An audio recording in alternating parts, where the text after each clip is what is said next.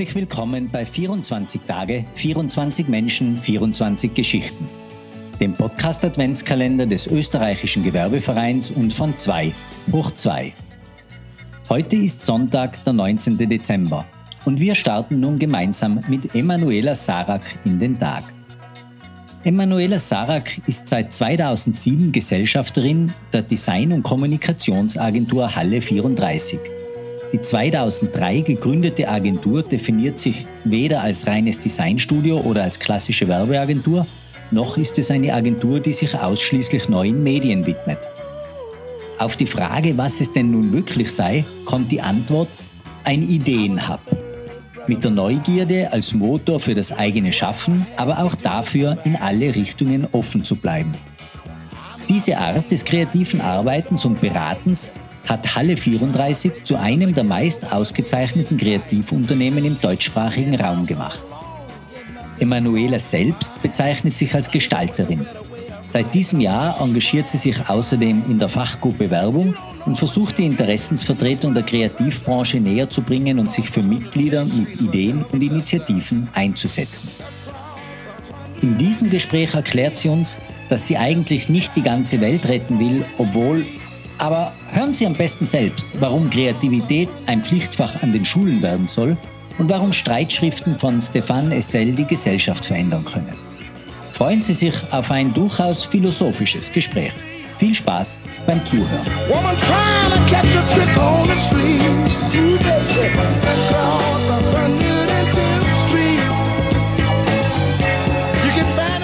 Dann sage ich herzlich willkommen, Emanuela Sarac. Danke, dass du dir die Zeit genommen hast, heute bei unserem Adventskalender dabei zu sein. Hallo Sascha, danke für die Einladung. Emanuela, du bist Geschäftsführerin der Halle vierunddreißig, einer Agentur. Von außen betrachtet würde man wahrscheinlich sagen, eine Werbeagentur. Wenn man sich aber anschaut, wie ihr euch beschreibt, dann seht ihr euch ja als Ideen-Hub. Und da würde mich jetzt natürlich interessieren, wenn wir schon in die Zukunft schauen, was für Ideen hättest du, wenn wir an zweitausendfünfzig denken, dass wir gesellschaftlich, politisch, unternehmerisch tun müssen, damit wir in dreißig Jahren noch in einem gut aufgestellten, demokratisch stabilen Europa leben? Das sind große Themen und ich glaube, das sind ja auch ganz viele Themen, die uns da ja momentan bewegen.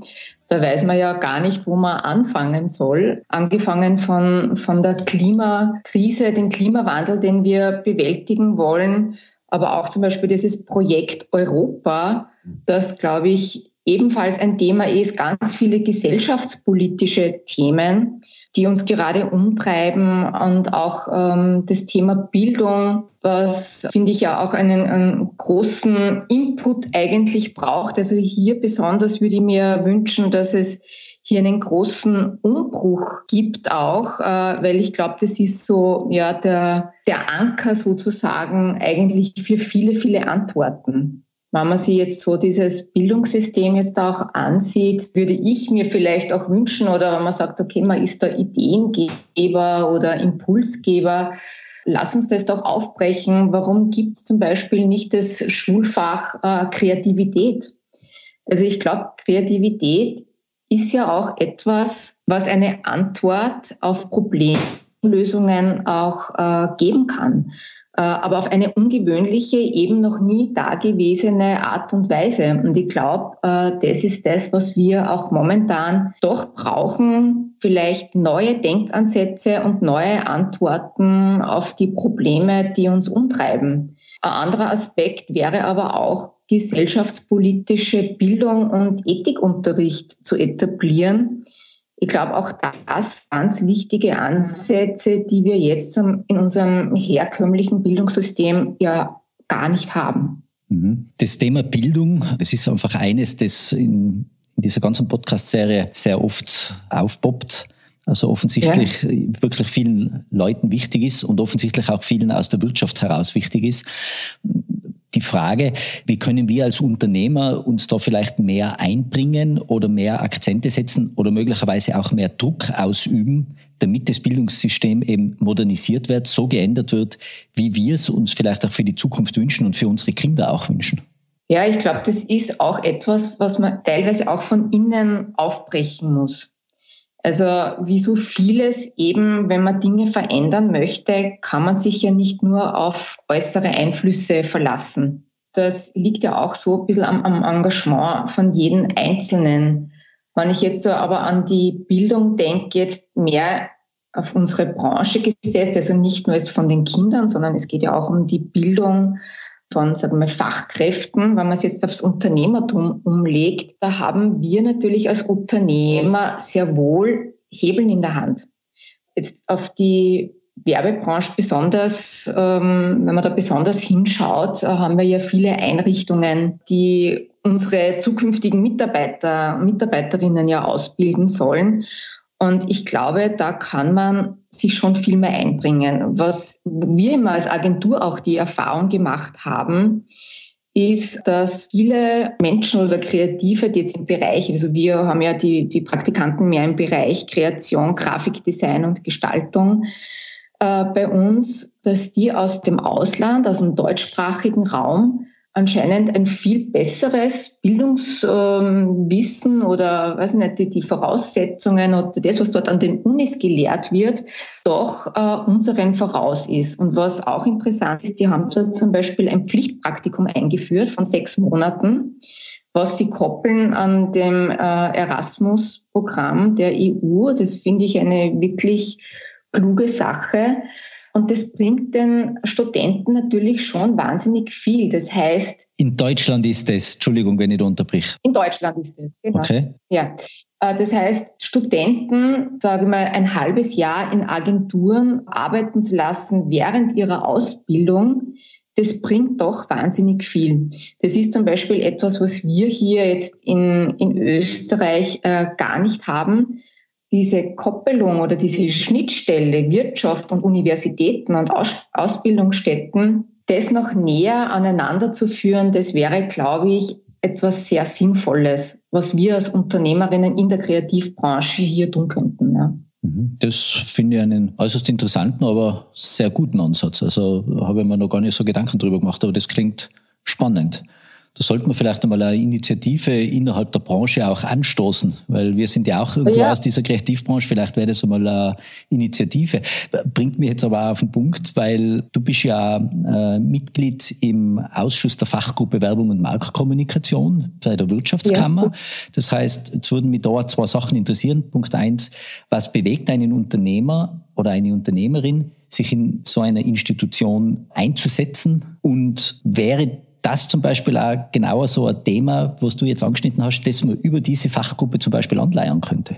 Was einem als Unternehmerin dazu bewegt, in der Fachgruppe tätig zu sein. Also ich glaube, es ist nicht unbedingt sexy, da, äh, da sich zu engagieren, aber ich glaube, dass es eigentlich was sehr Wichtiges ist. Und es ist immer so die eigene Bedürfnislage auch, die einem dazu bringt, ähm, etwas ändern zu wollen oder wo man sich denkt, so da, da könnte man etwas tun. Aber auch so das Bewusstsein, dass man nicht immer nur etwas für sich alleine macht, sondern etwas auch für die Gemeinschaft tut.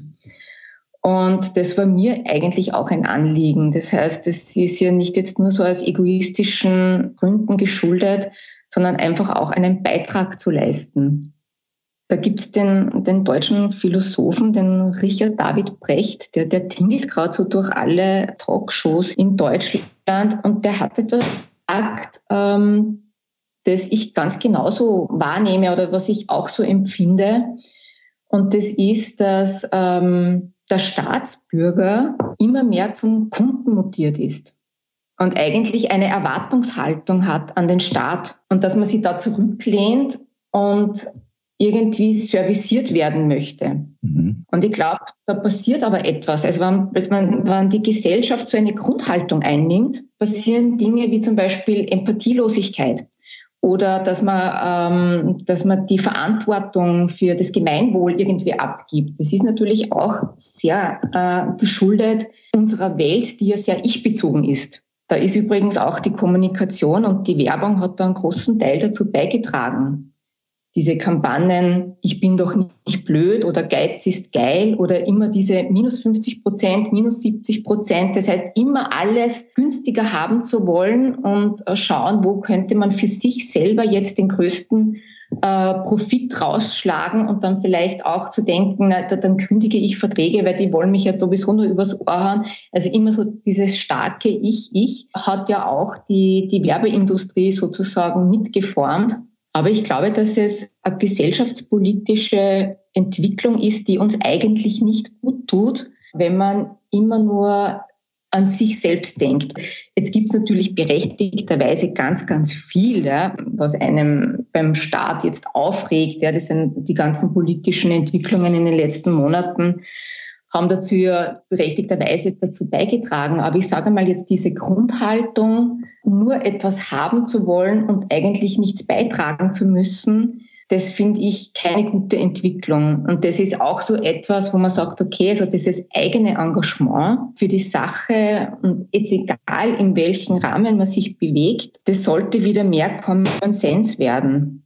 Stefan Sell, der hat ja diese Streitschrift rausgebracht vor, vor vielen Jahren, äh, dieses Empört euch, wo er eben die Menschen äh, nochmal auffordert, äh, besonders die junge Generation war damit gemeint, äh, lasst euch die Umwelt nicht kaputt machen, lasst euch diese gesellschaftspolitischen oder die demokratischen Prozesse jetzt nicht äh, kaputt machen, die dann teilweise auch gefährdet werden. Und er hat dann relativ schnell eine weitere Streitschrift nachgelegt, die geheißen hat, engagiert euch, also empört euch und engagiert euch, weil er auch erkannt hat, dass Veränderung zwar im Kopf beginnt, aber sie da, dort nicht enden darf.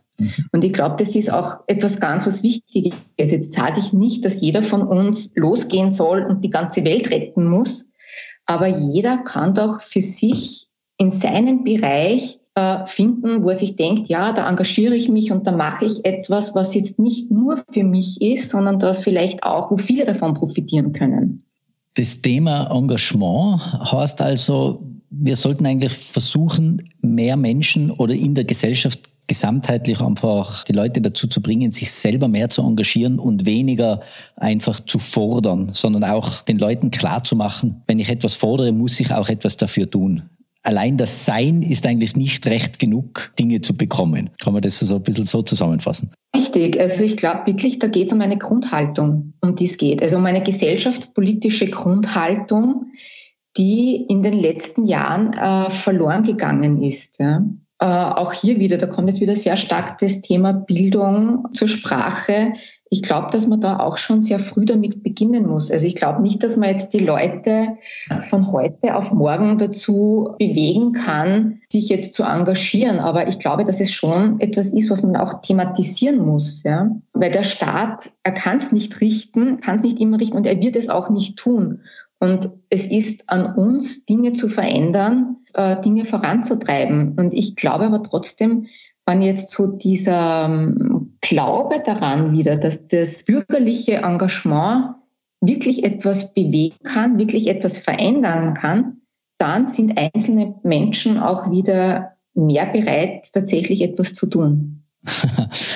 Wunderschöne Schlussworte eigentlich, aber bevor wir Schluss machen, Emanuela, möchte ich ja. dann noch von dir persönlich wissen, wenn du jetzt für dich selber ans Jahr zweitausendfünfzig denkst, gibt es da irgendetwas, wo du sagst, wow, auf diese Entwicklung freue ich mich oder ich hoffe, dass es diese vielleicht technische Entwicklung oder so irgendwas schon gibt und das hätte ich dann gern? Ja, zum einen, wenn ich an das Jahr zweitausendfünfzig denke, denke ich natürlich sehr stark ist an meine Tochter, die dann ja eine erwachsene Frau ist. Und für sie würde ich mir natürlich wünschen, dass wir solche Dinge wie den Klimawandel geschafft haben, damit sie in einer ähm, ja, wirklich besseren Welt wird oder dass diese, dass diese Erde, auf der wir leben, dann nicht schon kaputt ist. Und ich würde mir für sie auch wünschen, einen gesellschaftspolitischen Fortschritt. Also ich glaube wirklich, dass es zum Teil gesellschaftspolitisch auch eher einen Rückschritt gegeben hat. Es geht um die Verschiebung der Grenzen des Sagbaren. Das hat sich meiner Meinung nach schon zum, zum Schlechteren gewandelt. Das heißt, die politische Elite hat auch jetzt Dinge, die man eigentlich früher nicht gesagt hat, so zum Common Sense gemacht. Das war hier in Österreich, ist das passiert, aber auch jetzt in, in Deutschland. Da hat zum Beispiel ein, ein, ein ranghoher Beamter vom, vom Shuttle-Service gesprochen und hat damit die äh, Flüchtlingsboote gemeint. Ich glaube, das sind wirklich auch gefährliche Entwicklungen und das sind so Dinge, wo ich mir wirklich wünschen würde, dass solche Sachen dann in, in Zukunft sich einem, eines Besseren zuwenden. Das heißt mehr Dialog und weniger Meinung. Ja, also ich sage mal, da haben zum Beispiel äh, AfD-Politiker im, im Deutschen Bundestag äh, verlautbart, die Political Correctness gehört auf den äh, Scheiterhaufen der Geschichte. Ja. Und also ich sage mal, das sind lauter so Aussagen, wo ich mir denke, ja, das kommt ja dann auch in die Mitte der Gesellschaft und wird dort Common Sense. Und das finde ich eigentlich eine schlechte Entwicklung für unsere Gesellschaft. Aber wenn ich mir was wünschen würde, auch für zwanzig fünfzig, wo sich die, wo man sich vielleicht auch technologisch hin entwickelt, dann geht es auch ganz stark vielleicht um die Form der Kommunikation miteinander. Jetzt sprechen ja wir hier sozusagen über Teams. Ich glaube, dass sich vieles davon, wie wir uns jetzt unterhalten, sich in Zukunft eigentlich radikal verändern wird. Ich habe mir da die, die Präsentation von Mark Zuckerberg angeschaut, von seiner Meta-Vision, die er hat, ja, die ja über ganz viele Kanäle geht. Und er hat so die, Version, die Vision aufgemacht, was passiert in den nächsten drei bis fünf Jahren, aber was passiert dann auch in weiterer Zukunft. Aber ganz generell geht die Entwicklung sehr stark in den virtuellen Raum. Würde dieses Interview hier jetzt oder dieses Gespräch vielleicht in drei Jahren stattfinden, dann würden wir, Sascha, gemeinsam vielleicht am Strand gemeinsam sitzen, unsere Füße in den Sand graben und dort miteinander sprechen. Das finde ich eigentlich einen sehr schönen Gedanken, ja. Ich glaube, diese Entwicklung, die sie bei vielen technologischen Entwicklungen hat, gibt es natürlich jetzt nicht nur Vor- und Nachteile. Aber ich finde schon spannend, dass ganz viele Menschen auf der Welt teilweise sich auch schon in diesen virtuellen Räumen treffen, in Form auch von Avataren und so weiter. Was mir dann wieder ganz, ja, würde ich sagen, entspricht, weil ich habe so, hab so eine Kamerascheu und wenn ich mir denke, ja, ich kann dann jetzt äh, im Meeting teilnehmen irgendwo und kann dann als Avatar erscheinen, dann äh, ist mir das vielleicht sogar ja, näher oder das würde mich vielleicht freuen. Ja. Ja, wunderbar, Emanuela, dann haben wir eigentlich dieses ganze Thema jetzt einmal umrundet, ja. Würde ich sagen. Vielen Dank, dass du dir Zeit genommen hast, dass du uns Einblick in deine Gedankenwelt gegeben hast und in eine Zukunft, wo du teilnehmen kannst, ohne deine Kameraschau überwinden zu müssen. Das ist ja ein sehr, sehr positiver Gedanke. Ja, danke vielmals für die Zeit und bis zum nächsten Mal. Ich freue mich. Sehr gerne, hat mich gefreut, dabei zu sein. Trying to break out of the ghetto was a day-to-day fight. Being down so long. Wir hoffen, es hat Ihnen Spaß gemacht. Und Sie schalten auch morgen wieder ein, wenn wir mit dem Gastronomen Stefan Wulf über Zukunftstrends der Gastronomie sprechen. Nordsee-Feeling inklusive. Bis dahin bleiben Sie uns gewogen. Es grüßt Sie herzlich Sascha Ladurna.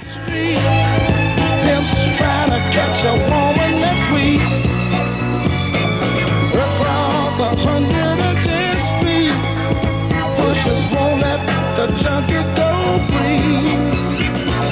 Across one hundred tenth Street, woman trying to catch a trick on the street. Across one hundred tenth Street, you can find it all in the street.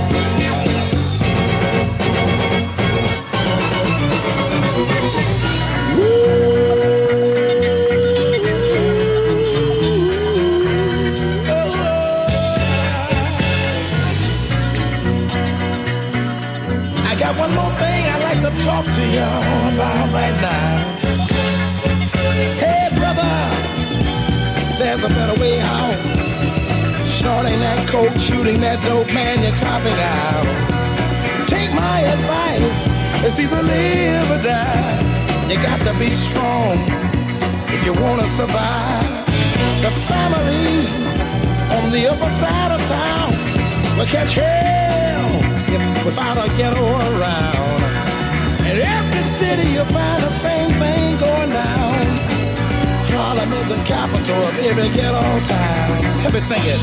Across one hundred tenth Street, pimps trying to catch a woman that's weak. Across one hundred tenth Street,